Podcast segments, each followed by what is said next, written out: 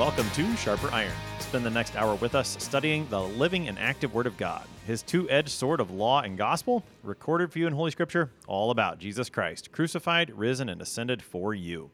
Thanks for tuning in this morning here on Worldwide K F U O, Christ for you, anytime, anywhere. I'm your host, Pastor Timothy Appel of Faith Lutheran Church in Godfrey, Illinois. Thank you to the generous underwriters of Sharper Iron, the Lutheran Church Extension Fund, where your investments help support the work of the Lutheran Church Missouri Synod. Visit L C E F dot org for more information. And Luther Classical College, a college for Lutherans by Lutherans, opening in fall twenty twenty-five. Learn more at luther classical dot org. On this Monday, June fifth, we're studying Revelation chapter eleven, verses fifteen to nineteen. In today's text, the seventh angel blows his trumpet, and a heavenly chorus sings praise to the Lord God Almighty who reigns over all. To help us sharpen our faith in Christ as we study God's Word today, we have with us regular guest, Pastor Andrew Jagow. Pastor Jagow serves at Bethany Lutheran Church in Alexandria, Virginia. Pastor Jagow, welcome back to Sharper Iron. Thank you. Good to be here. So we get started today. Pastor Jagow, talk to us a little bit about the book of Revelation in general. How should we approach it as Christians? Why do you think it is a helpful and useful book for us? Oh, goodness. The last book of the Bible, you need the rest of the Bible in order to understand it.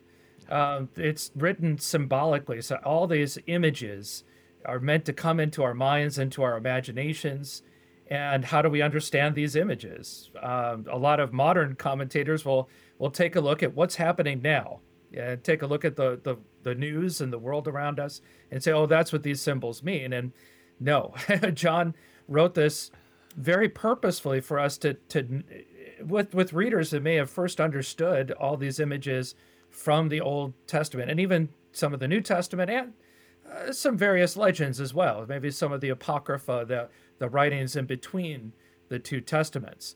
Uh, so apocalypse, uh, Revelation, it's like a it's like a revealing, like you, you have a, a veil over something and you lift up the veil. And now you can see something very clearly. This message was given to John, and as you've, as people have probably said in the show, you know, there's there's always been an argument about, you know, is this John who wrote the gospel in three letters, or is this a different John? And uh, I I go with the John that has written the gospel in three letters because I just see so many connections in in, in Revelation to the the light and dark, to Jesus the Good Shepherd. There's just so many images that are there that John likes to use in his writings, so why not? Uh, to me, that just makes sense. Um, so Revelation is for the church in every age, but at the beginning, we hear this. There's a specific message to seven churches in Ephesus, again, written with all these symbols, but but it was, hang in there, don't give up. And isn't that a message that we need to hear today, too? Yeah. Uh, that's at the very beginning. At the very end, there's the, the, the description of Jesus coming again in glory, the great wedding feast of the Lamb and the kingdom that has no end. And in between those two are these this revelation, this revealing of of the activity of Christ between his ascension and and his and that second coming. And that's revealed through uh, three, seven, the, the numbers are very important in Revelation too, but there's three sevenfold visions. Uh, there's seven, it begins with seven uh, uh, uh, uh, seals that are broken, and then seven trumpets sound, and then seven bowls are poured out. Um, so the seven, seven, seven, and, and it's, it, it's, again, the message to the church then and the church today, don't give up. God's got this all under his control. This is all part of the plan. Uh, so no matter how dark things get, there is going to be that light at the end, to use those images that John likes to use. Mm. So, you know, it's a, it's something that is very, very fruitful and good for Christians to look at, but you got to do your homework. That's right. There's just no, there's no way around that. You got, in order to really unpack what's going on here and not to get led astray, uh, looking at this, that, and the other, that you got to do your homework and use all those cross references and, and look back at the at the scripture that, that this connects to. That's right. So in the, in the text that we have today, this is uh, the, the, the we're in this the, the end of the second sequence, the seven the second sevenfold vision, and unlike the previous trumpets, when they sound, man, some bad stuff happens. There's some natural disasters. There's some spooky supernatural stuff. There's this, my favorite was the gigantic demon locusts. Yeah, uh, that make an appearance, you know. Uh, so this one is a little different. All of a sudden, when there's and there's a connection here too. Well, well, I guess we could get into that a little bit later. But when this trumpet sounds, it's getting clo- getting us close to that day uh, that that Jesus comes again, the end of the story, if you will, the the triumph, the final victory. Uh, and so there's there's a lot of that. This is like the beginning of that, when this trumpet sounds, and that's very exciting.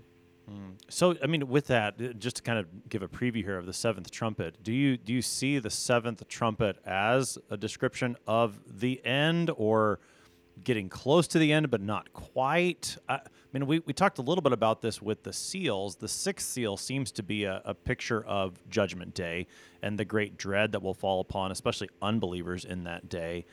I think as I look at what we're going to see here in the seventh seal, it sound or no seventh trumpet, sorry, in the seventh trumpet, it sounds a lot like things I would expect to, to hear on Judgment Day, and yet there does seem to be something that's it leaves you like as I read it and knowing there's more coming, but you, you kind of sense that this isn't the end of Revelation yet, that there is more to mm-hmm. come. So I don't.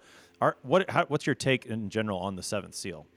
I, I think these three sevenfold visions go through the cycle from beginning to end, or at least from Christ's ascension until the end. Um, so it's like we get, we go through the cycle once with the seals, and then we go through it with the trumpets. We get right there, but now we're going to pull back again and then go through another cycle before we, we really describe all the, the glory and the triumph of yeah. our Lord. Yeah. Yeah. I mean, it does. It, yeah. So I think, I think in that sense, we are going to see a picture of the end here. And yet, just by the way it's written and the things that you don't hear yet, you know that there needs to be more description given, or it leaves it leaves you wanting to keep reading, to, to want mm-hmm. to go into the, you know, and we won't get that next cycle of seven just yet in chapter twelve. That'll come a little bit later, but it does, it's going to leave you wanting more. I am curious if you have any thoughts about the, the vision or the seventh trumpet in terms of the three woes that have been described. You know, as, as you said, chapter nine was very vivid in the way that it described trumpets five and six. And those were described as, you know, we had the, the first woe passed in the middle of chapter nine. That was after the demon locusts. And then the sixth angel blows his trumpet, and really the rest of nine, and then you have a bit of an interlude into ten and eleven before you find out, just before our text, that the second woe has passed, but the third woe is soon to come. And as far as I can tell in the rest of the book of Revelation, it never elsewhere says that the third woe has passed. Hmm. So, I mean, is do you think that what we're going to read is a part of the third woe? Is it separate from the woes? I don't know that I have the answer to that, but I'm I'm curious your your thoughts. And I'm comforted because I wrestled with that. I was like, where did it go? Yeah. there's there's this there's there, okay, that woe is pretty good. I guess the second woe was connected to the two witnesses in the interlude. Um or was connected to that, that last trumpet. But then it's okay, now we're now the third woe is upon us. And I'm not sure if this is it, or if, if this was referring to if all of a sudden we got to connect now to the end where, you know, the, with all the beasts and everything, you know, I, I don't know.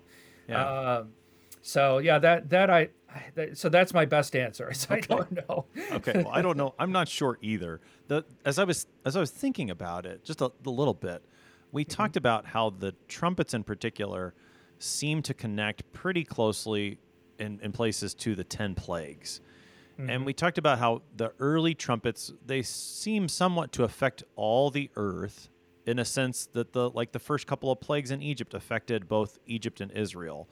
But then when you get especially to the ones that are called woes, trumpets five and six, those seem to affect the unbelieving world much more than the Christians.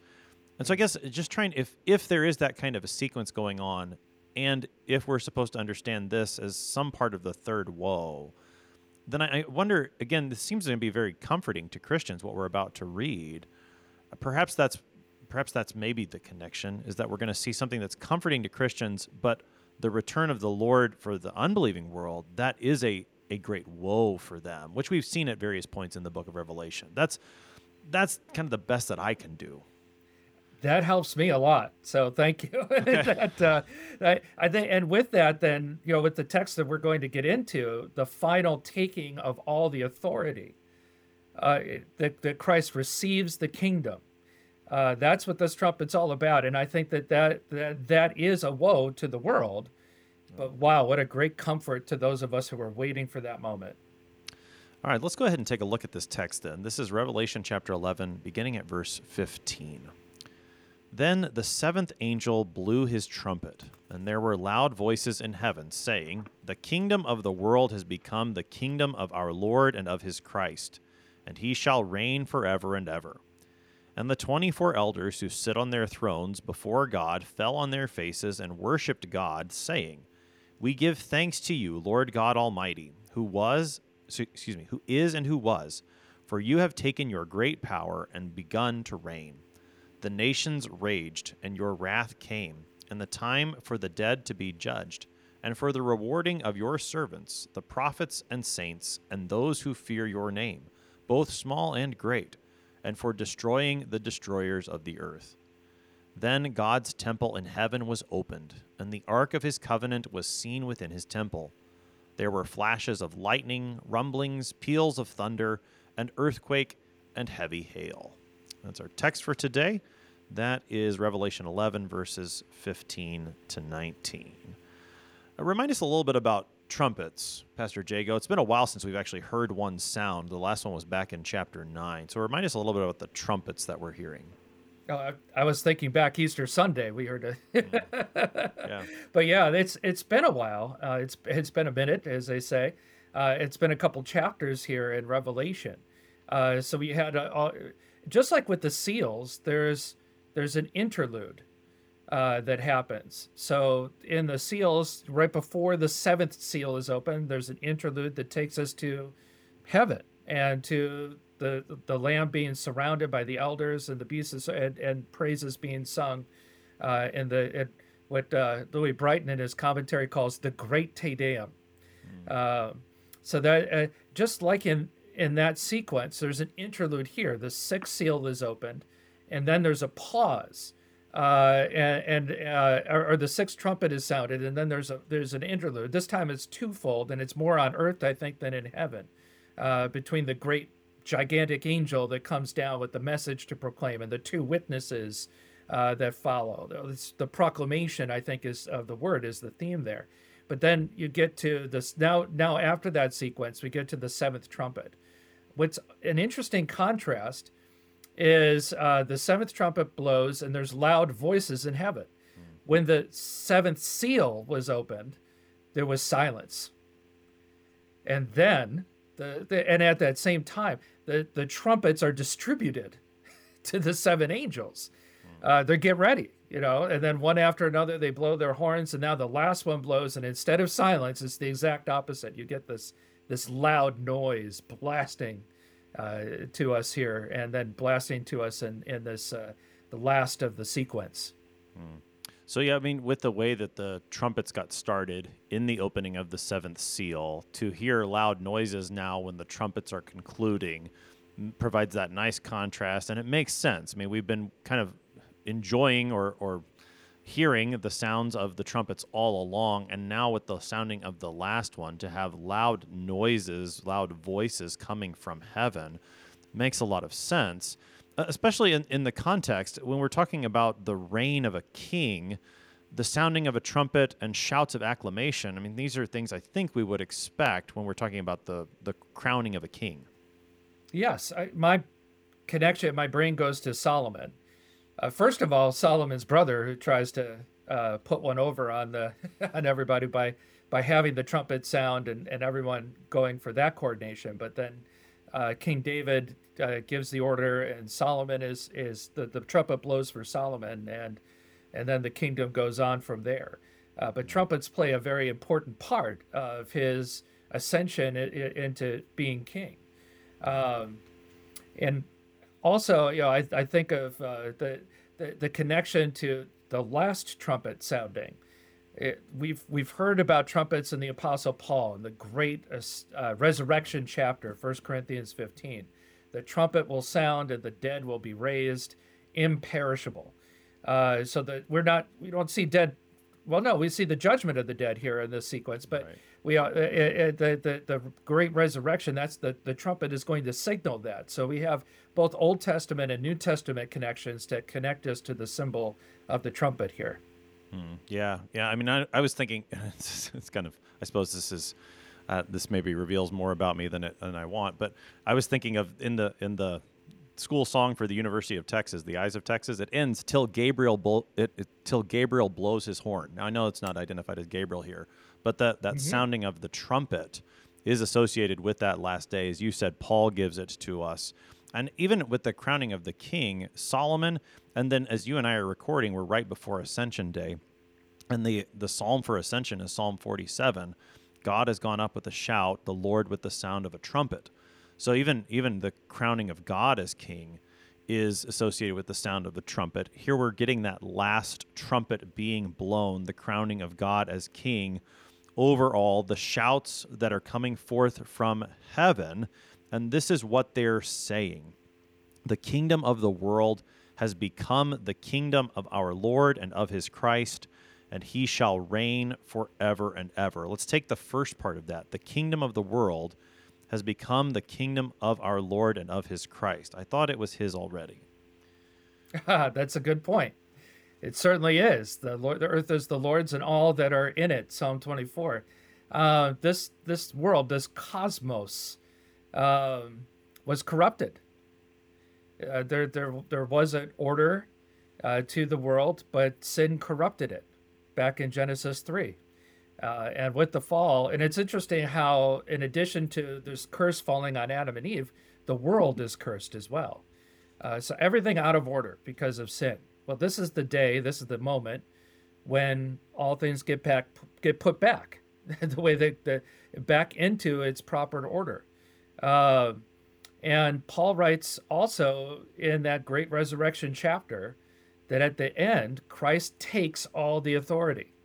Uh, all authority is given to now. Is he there at God's right hand right now? Yes.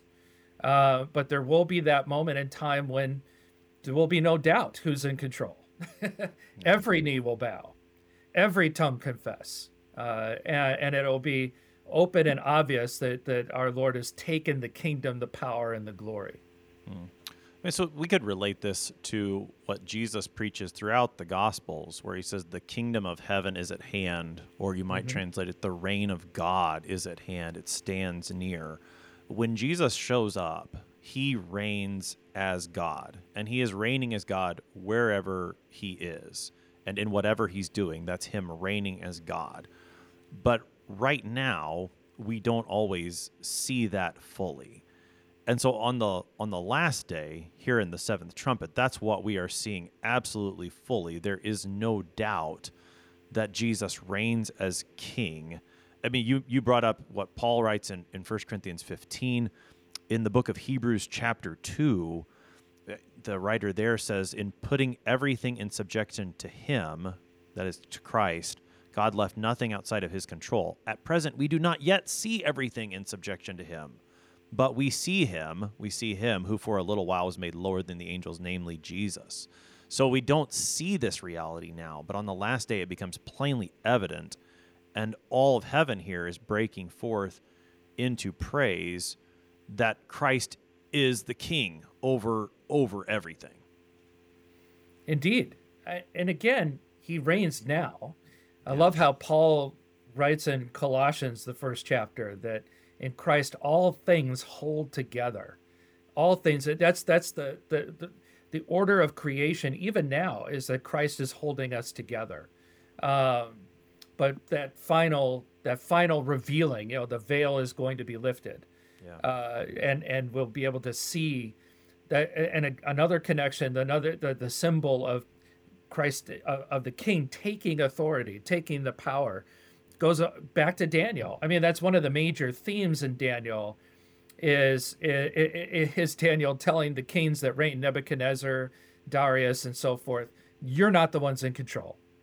Yeah. this this king, the kingdom, God lets you be where you are, you know. And this and there's there's a there's a plan at work that's going through there. oh man, there's another connection there too, where Jesus says to Pontius Pilate, you know, if I wanted to, all my servants would fight for me, but that's, this is not the hour, uh, you know. And Pilate must have been getting that growing sense that he is not really the one in control, because uh, you know, John really reveals how he gets more and more and more anxious as the trial goes on. Uh, so here, you know, Daniel chapter seven, you know, there's there's uh, uh, he sees in the night visions the clouds of heaven. There came one like a son of man. Isn't it interesting how Jesus uses that phrase all throughout his ministry? He came to, to the Ancient of Days and was presented before him. To him was given dominion and glory and kingdom. So here we have some Trinitarian uh, theology. You know, the Son comes to the Ancient of Days, the Father. The Father gives the Son the kingdom, all authority and power. His dominion is an ever, oh, this is all peoples, nations, languages serving him. That's just what's in our text here for today. And at the, the very end of this verse as well, Uh, his dominion is forever. It will not pass away. His kingdom is one that shall not be destroyed. So that vision that Daniel saw, I think, connects right to this seventh trumpet and the taking of all earthly authority by Christ the King. Mm. Yeah, and I think this is where we start to see the, the comfort for us as the church today, because it, as we've been saying, Christ is reigning right now. He has ascended and sits at God's right hand, but we don't always see it. And to have to have this vision put in front of us by the Apostle John to show us the, the curtain pulled back and, and the reality that we will see on the last day gives us great comfort now to know that Christ is reigning. I don't know if you've ever seen those. There's there's they're on T-shirts and you see them on memes on the internet, but it says like, keep calm and blank. Or, or whatever, right? Keep calm and remember your baptism as a Christian one. I, I think when it comes to, to this, is this is a good one. Keep calm and remember Jesus reigns. Keep calm and remember that Jesus is ascended. Keep calm and remember that, that Jesus will return and he will take all that authority. It will be seen that it belongs to him. I think this is a great comfort to us as Christians living in a world in which it seems that any other number of powers are ruling or reigning. To know that Christ reigns over it all, that's a beautiful comfort to us. Agreed. And what we think of as power, what we think of as, you know, what's important in this life, people who have money, social media influence, you know, uh, or political authority, no, that's not that's that's not in God. That's not what where the real power lies. Uh, the real power lies when we are kneeling at the altar and receiving our Christ in the body and blood. The power lies when our songs are joining with that heavenly choir. Uh, the real power lies when we're singing our, our psalms of praise uh, and, and looking forward to that day, getting through whatever junk we got to go through right now uh, in order to, to and, and doing that, getting out of bed every morning and, and taking the next step and going, you know, and, and facing these trials uh, because we know how the story ends. Mm. Yeah, and I think I think that connects to the interlude that we were talking about in chapter ten, that mighty angel who, who I mean, I think, you know, you you see him, he gives that scroll to John, and we talked about how, the you know, it's it's both bitter and it's sweet, and that proclamation of the word of God, that is truly the majestic thing that is over all the earth. And, and I mean, so I think that connects. And then with the two witnesses in chapter eleven, how... You know, they've got this fire pouring forth from their mouth. It is the word of God that is the power. And even when the world kills them and begins to rejoice over their seeming death, yet the Lord raises them. And, and he, he shows where his power comes from. And it isn't found in those places that the world's not looking to, but, but we do as Christians, and we see those with the eyes of faith right now, that in the word and the sacraments, Christ reigns over us, and he reigns as our good and gracious King, just the one that we need. Here on the last day, we will see that fully. All heaven breaks forth in this joy because, as the last part of that that first phrase says, he shall reign forever and ever. You and I were talking before we started recording that this is this is Handel's Messiah right here. Yes, and he shall reign. Yes. Yeah. Uh, now we got that in our heads for the yes. rest of the day. That's not a bad thing. No, it's not. That's not. Yeah, well, and this is a, that that comes in the in the Hallelujah chorus, correct? As, mm-hmm. as a part of that piece. And so, I mean, it really is a a moment of, of great joy to know that he shall reign forever and ever. And here's, maybe we can connect this to what we, we were saying about the, the woes. And this, for Christians, is not a woe to know that Christ will reign forever and ever. And this really should be the desire of of every living thing, of every creature, that Christ would reign forever, because no one else is fit to be our king. Only he is. And so when we see him take all that authority and exercise it fully, this should be the great joy of, of all living things. Amen. Amen. So this is the joy that comes with the blowing of the seventh trumpet by the seventh angel in Revelation chapter eleven. We're going to keep talking about this vision on the other side of the break.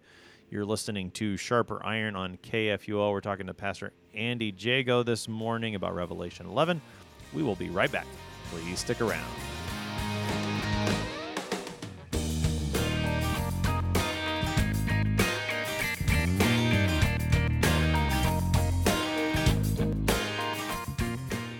Did you know that Lutherans are helping new American immigrants get settled? How about struggling church workers in need of support and refreshment? And we assist at-risk children and provide disaster response to hurricane victims. Through L C M S recognized service organizations, we are doing all this and more. I'm Rahema Kavuga of Lutheran Church Extension Fund, and I don't want you to miss out on hearing what your brothers and sisters in Christ are up to. Visit interest time dot org to see how your support gives life to these works of mercy and love.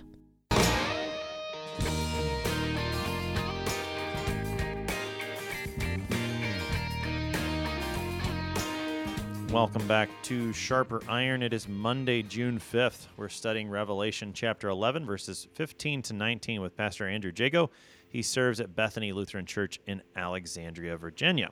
Pastor Jagow, prior to the break, we were talking about the blowing of the seventh trumpet. There are loud voices in heaven that shout for joy that Christ reigns as king. He has taken all authority in heaven and on earth for himself. He reigns over all things. He reigns forever and ever.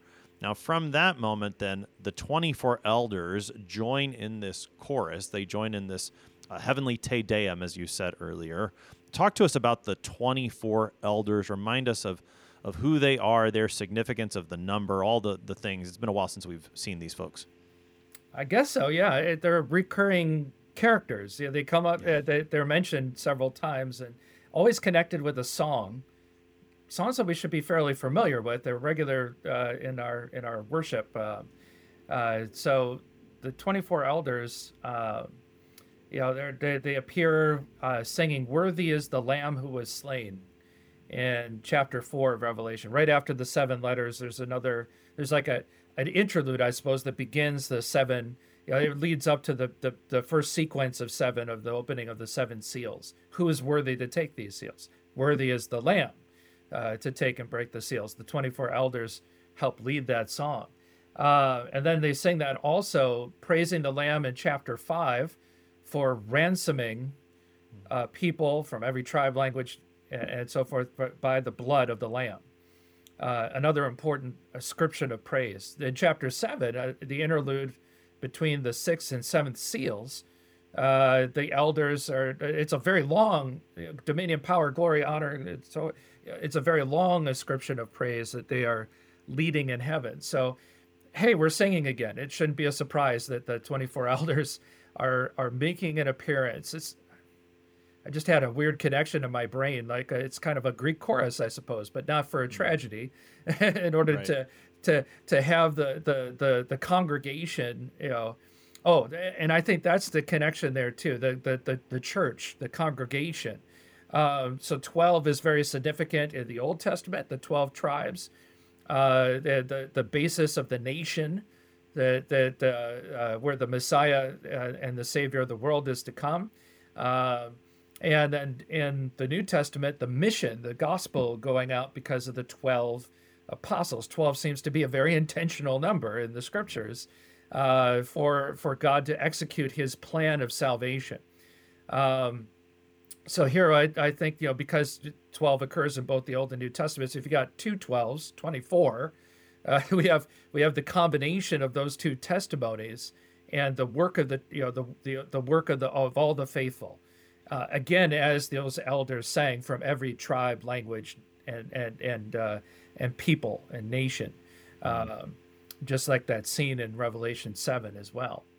So, um, well, just just to kind of piggyback on that for a second, then we should we should picture ourselves singing as a part of this chorus. Then these twenty-four elders, it, which we do. If you've ever sang, "This is the feast," that's right. in worship, that's one of the songs that the elders sing. And uh, uh, yes, definitely, I did. Uh, the, the, the singing Handel's Messiah, he shall reign that's forever right. and ever. You know, that's that's another. Yes, uh, that we should certainly anticipate uh, that, that that's a, that's the chorus that we will join in on. That's right. That's right. So they fall on their faces. They're off. They they were sitting on the thrones. They fall on their faces before God now, and they begin to worship. And we get more of this heavenly Te Deum. So we give thanks to you, Lord God Almighty, who is and who was, for you have taken your great power and begun to reign. I suppose a lot of a lot of what we see there is similar to what we heard already. One thing that does stand out to me here, and I'm curious on your thoughts, it says, we give thanks to you, Lord God Almighty, who is and who was. It doesn't say who who is to come. Is to which come. Is the I way know, he you was... want to finish that. Right. So I'm, I mean, at least as, as I'm reading, I guess that kind of makes sense in this context, because if, if we are talking about the last day here, then he's come. And so you don't need to say right. he, he is to come. That's the best I can figure. I'm not sure if there's another significance to that not being said at this moment. No, no, that we're tracking along the same way. I was thinking, well, there's just no more to come after. Well, I mean, even though we were talking, there's some more to come in the book of Revelation. But I guess when we get to this moment, yeah, that's kind of it. The last trumpet sounding. That's right. Okay, so so who was, who is and who was, and he has come. So that's not mentioned specifically at this section of the Te Deum. For you have taken your great power and begun to reign. Now, I think so, and this is maybe just a little bit of Trinitarian theology here. You know, we're I think we're we're singing to the Father. I mean, I guess we're speaking we're singing to God as the triune God. Again, so he's he as God, he has taken his power and begun to reign. Any more, I guess, comments on that from this verse to add to what we were saying earlier about verse fifteen? Um, so God taking. Yeah, I, I, I suppose, you know, because I, I think it goes back to uh, that First Corinthians fifteen chapter, uh, where you know Paul, it, it, the the word. Okay, so let me just go back and read that. I suppose then this is from chapter fifteen, Paul writing in First Corinthians fifteen, beginning with verse twenty-four. Then comes the end when he delivers the kingdom to God the Father. That's that Trinitarian. Uh, after destroying. The nations shall rage, right? So after destroying every rule, every authority, and every power, and I love this part of the verse, for he must reign. He must reign. That's that's an inevitable part of God's design in this cosmos, in this world, is that Christ must reign until he has put all of his enemies under his feet. The last enemy to be st- destroyed is death. All things have been put in subjection under his feet. That connects to various Psalms as well. You know, he made your enemies a footstool. Um, so yeah, there's there's that, that, that, you know, if you really want to get deep into that mystery, the next verse is really hard uh, to navigate through in, in First Corinthians fifteen. There's a whole lot of subjection going on where Paul tries to clarify that, yes, this is God, the Father, and God the Son. All things are, are, of course, in subjection to both of them, but this is, and then he tries to work it out and probably confuses a lot of his readers, I think. you know, so uh, We'll stick with Revelation then.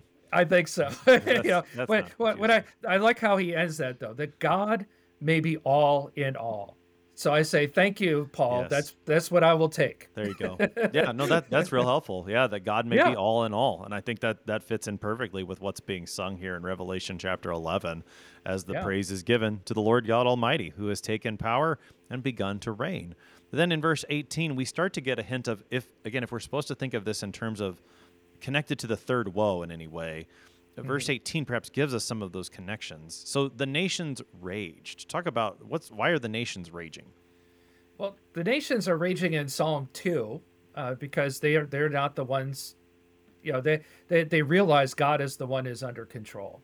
Um, and there's this great battle, if you will, that that is uh, between the secular powers and authorities maybe some of that, the devil's powers and authorities working through those secular powers as well. Um, and that's been symbolized in Ezekiel and then later on here in Revelation two, that Gog Magog battle, Armageddon, you know, coming coming to, to, to play. But that's this is all symbols. These are things that are going on right now in the great struggle, you know, the the, the between the church and and all these principalities and powers. We do not wrestle with flesh and blood, Paul writes in Ephesians. Uh, but this is also uh, the final, tri- but the, the inevitable and final triumph over all those all those powers. Um, it is that God will, will put the raging of the nations to rest. There's the, they, they are not the ones who have all the kingdom, the power, and the glory. Hmm. And so the, the nations raged, but God put an end to that with his wrath. So your wrath came, yeah. and the time for the dead to be judged. Talk about God's wrath and the, the dead being judged. The the day of wrath, the dies irae. The, the, uh, so yeah, there's every passage in the Bible where Old Testament judgment is being taken out, and and sometimes not uh, not just against the nations, but God even on the, his own people, when they have gone to idolatry and the ways of these other nations. Um, that that day of wrath, I think the way that the one it comes to its height in certain parts of the world's history. In the days of Noah, for instance, uh, when the world is destroyed, when the first temple, Solomon's temple, is destroyed by King Nebuchadnezzar, that is a day of wrath. When God's children go into exile away from their home, that's a day of wrath. That's judgment for sin being brought upon them. Uh, people were probably thinking of that, I'm sure, at the very least, you know, when the day that Jesus predicted came to pass. When you see these signs, the abomination that causes desolation, get out of town, get out of Jerusalem, other because the same thing is going to happen with the Romans. Uh, and and there's that was again, you know, judgment, uh, and and and uh, but not, none so. Uh, profound a judgment, though, than on that day of wrath that was Good Friday, when all of the world's sin were, was born, as Peter writes, in his body on the tree. And that ultimate day of wrath is when Jesus became the curse for you and for me, uh, and and God's wrath passed us over, uh, you know, and and and uh, and we are the, the church, so we are saved from that. But then, just like in the days of Noah, where there's some people in the ark and so many that are not, um, that that day of wrath is meted out on all the enemies, the, the enemy agents of the devil, and all those those powers and principalities that thought that they were in control. Uh, but now is that that time of punishment. I mean, this is hard. You have to face this though, because this is in the this is part of the Bible, and I don't like to be to think about anybody, even people who tell lies about me, who, you know, are are are against the church, you know, who who say that we Christians are all keeping the the the you know the I Q of the country back because we want to accept things on faith and not on science, and you know all those different things that are there. I don't I don't want them to be punished. You know, I don't yeah. want to see anybody suffer. Um, but sometimes people live with the choices that they make in life, and there's.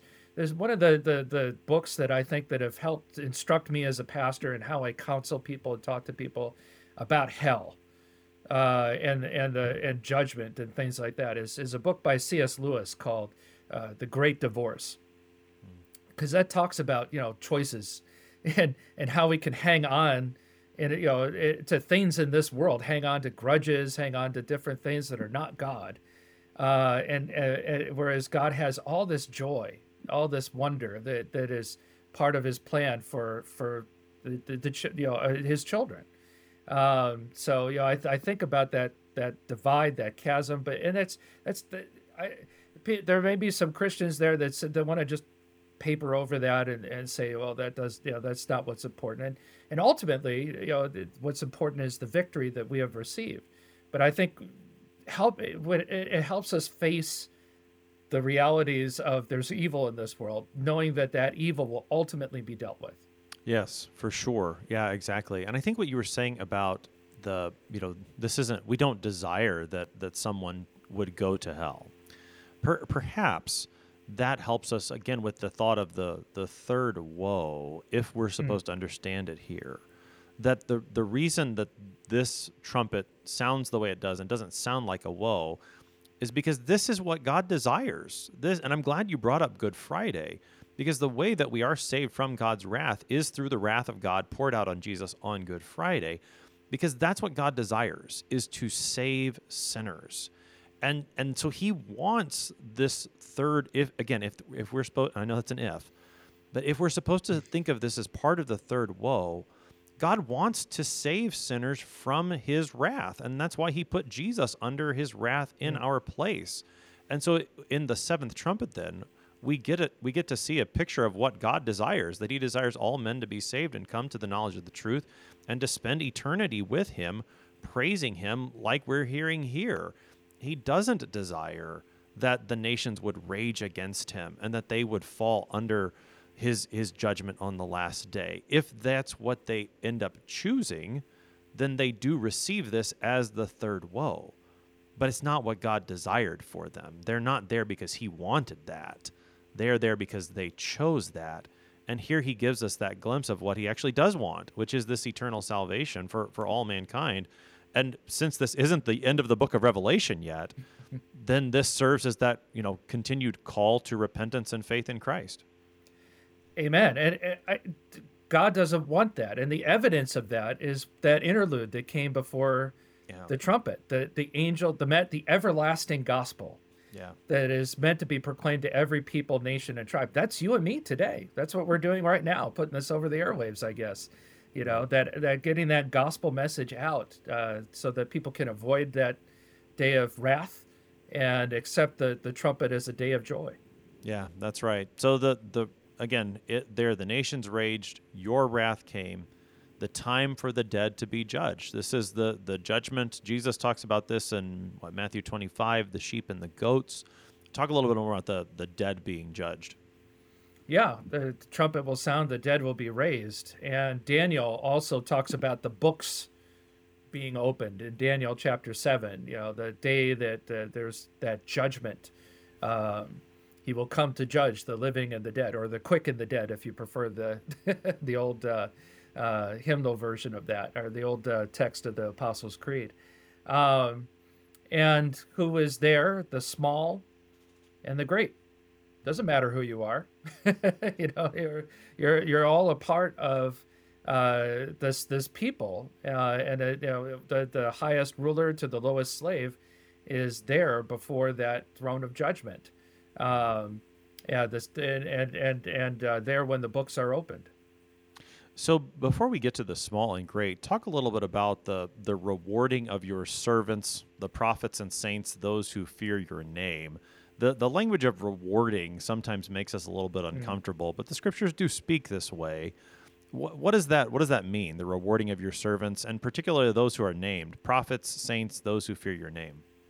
The first one that comes to mind is Jeremiah, who got thrown into a well. Man, if anybody deserved a reward, you know, it's like, and, and, and think of all the prophets who were faithful up until losing their life for For, for the message that God had given to them to, to present to the world. Um, and again, this is meant as a comfort. It's not meant, I don't think, I guess we're Christians, where I've seen this go really wrong is where uh, then all of a sudden there's speculation about what kind of reward. Did, did this these prophets over here who did it, they get a greater reward than these people over here.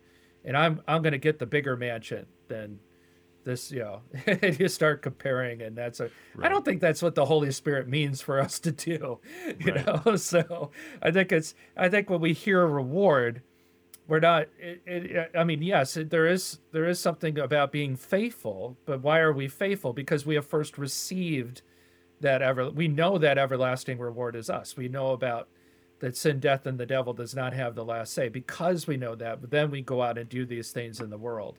Uh, so the doing of these things is not the reward. Right. Uh, the reward is for everybody who is who is at the book, beginning of the book of Revelation, who endures to the end. Yeah, yeah, and I think I think that connecting to the endurance to the end, and even the prophets being mentioned here, I think is significant. That endurance to the end, The reward then is the a vindication, that your your trust in the Lord, though you couldn't see his reign all the time, your trust was right. And so he he rewards that trust. He vindicates it. It's not, again, not for the sake of, of somehow getting the shiny prize or something like that. But this this was the, you you were right. And, and it like that trust was was rewarded. It didn't It wasn't disappointed. Hope does not put us to shame, Paul says in Romans five. That that's kind of the way I think we should understand this idea of being rewarded. That that it it it was the your trust was correct, and God vindicates that on the last day. Yes. What about that last part of this this song, for destroying the destroyers of the earth? What's what's that about? Well, I, I just a reminder that this is the end. So destroyers, this is like a, a upper level uh, for video game players. This is the boss battle. You know, this is this is this is this is this is this is ultimate. Uh, this is like like I said, that Gog Magog kind of uh, battle. You know, people who, and it, it, it's interesting how, if we're thinking about sin corrupting the world, how it does corrupt even in God's creation. Um, So just to, to keep that in mind, I, I I imagine that there may be some, and I don't I haven't heard this or seen this, but when you see destroyers of the world, you may be thinking environmental concerns, which are good. I mean, that we we need to be good stewards of our creation, but I don't think we incur this level of judgment for forgetting to recycle, or you know doing doing something along those lines. But but those are the, those are sins that we need to confess and and ask the Holy Spirit to help us. Uh, whenever the, the environment is exploited, polluted, wasted, you know, those are bad things, and, and that's not in, in line with God's plan. But that's not the level we're talking here. Those are everyday sins, and this is like the end of the world kind of destroyers uh, that God is judging. Hmm. So after the conclusion of this part of the heavenly Te Deum, in verse nineteen, the end of the seventh trumpet, God's temple in heaven was opened. So talk just about the temple being opened, because I think there's a connection here to what we saw in right before the, the two witnesses and part of that interlude that we've been talking about. Yeah, I mentioned that the, the that interlude was more on earth than in heaven, but sometimes these things overlap and just get messy. Uh, so this could be in, in heaven as well, but there's a measuring of the temple. John becomes an active participant. Instead of just receiving the vision, he's told to go measure that temple, and the dimensions are holy. I mean, they're meant to to say this is perfection, and and this is right. Part of God's design and his plan. His design and plan from beginning to end is for there not to be this separation that came about because of sin, uh to, to be walking in the garden again and the cool of the day, and uh, and and for for for the, the God and, and the people to be one, for for us to be united, and for uh, what does the Gospel of John say? This is another theme that's in John's Gospel. I think is in Revelation two. He came down and and tabernacled with yeah. us. He dwelt with us when he's talking about the Word becoming flesh, uh, and God tabernacling with his people, dwelling with his people. That's a motif all throughout the Bible.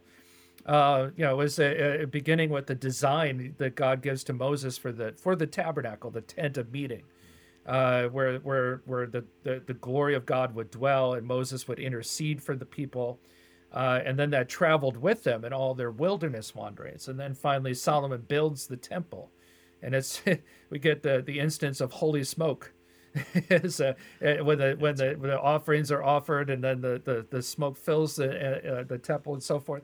And and even after that temple is destroyed, the glory of God is always referred. What I find, uh, so the book of Revelation draws a lot of from these Old Testament images, especially in the prophets. Daniel is mentioned pr- prominently, but also Ezekiel. Ezekiel is that like there's is all over Revelation, and, and he is the prophet who is giving a word to God's people right at that moment when the temple is destroyed. He sees the glory departing.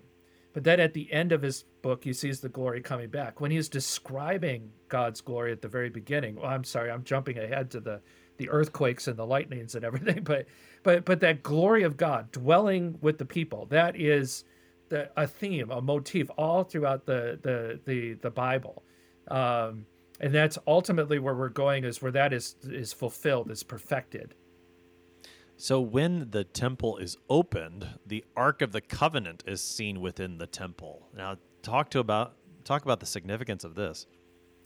Yeah, cue the theme for Raiders of the Lost Ark. Exactly. Yes, that's, that's right. The, the Ark of the Covenant is not in a government warehouse somewhere. Right.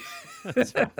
Likely, very likely, it was destroyed either by an Egyptian pharaoh or King Nebuchadnezzar. There's there's a reference to the Egyptians sacking the temple in First Kings and Nebuchadnezzar and Second Kings. Um, and uh, or there's this legend. I, I was looking in the book of Second Maccabees, chapter two. Now, Maccabees, for the, the listeners to understand, that's in the there are these books that, that happen between the Old and New Testament. They're called the Apocrypha. They don't have the same level of authority as the Bible, but as Martin Luther once said, they're they're good. They're they're not they're edifying to read. Uh, we don't we don't necessarily base any doctrines or teachings on them, but they're they're uh, they sometimes shed light on what was going on among God's people between uh, the the the the time of the the, the the Second Temple was built and then the time of Jesus. Um, So in Maccabees, there's this, it gives words to the legend that Jeremiah uh, uh, hid the ark and I guess the altar of incense as well in the in a in a cave at, somewhere in Mount Nebo. Uh, yeah, so you know, the, and then when he was asked, and I have it here, when he was asked to um, to where it was, you know, he he chastised uh, the people, you know, and and said, no, it'll be hidden until. It'll remain unknown until God gathers his people together again and shows his mercy. Hmm. Hmm. God gathers his people again. Isn't that what's, you know, that, that's an interesting connection that we see the Ark of the Covenant in this vision right at the moment where the nations are being judged and the dead are being judged, and God is doing just that. He's gathering his people. Hmm.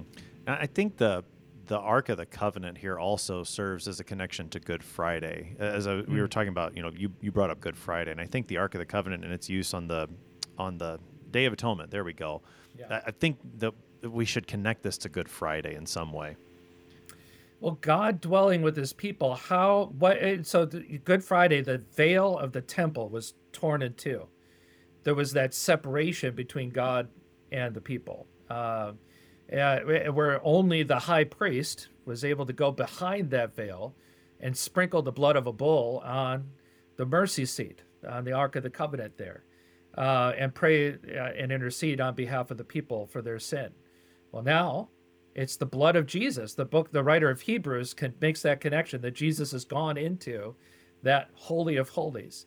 Um, Whenever I do a First Communion class or Confirmation class, you know, where we're talking about how we receive communion, I always point out the, the altar furniture and the arrangement of our sanctuary. I said, this is done intentionally.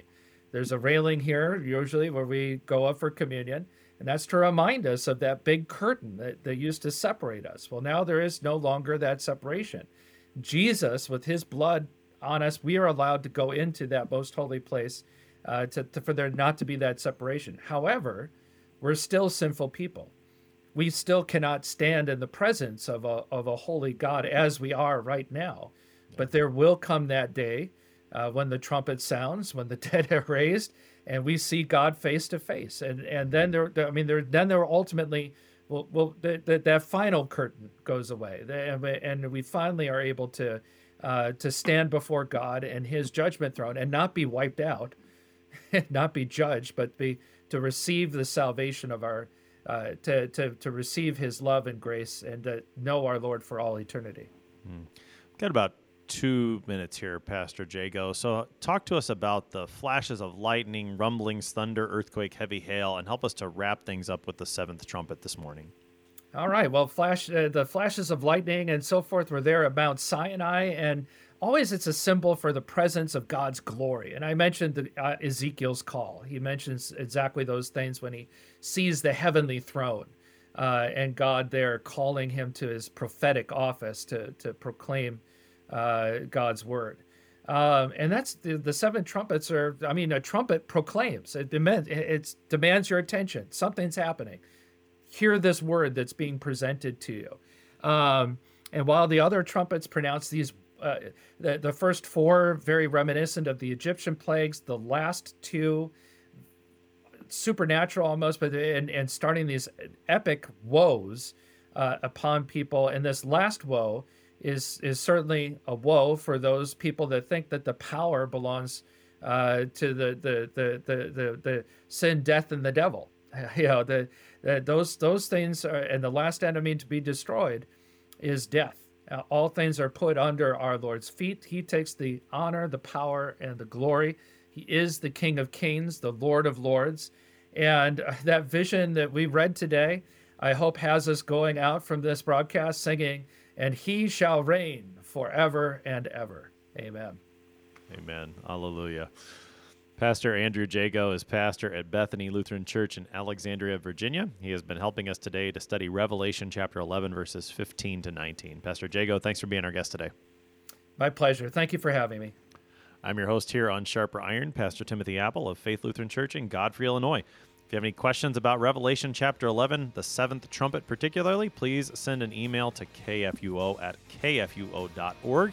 It is always a pleasure to hear from you. Thanks for spending the morning with us. Talk to you again tomorrow.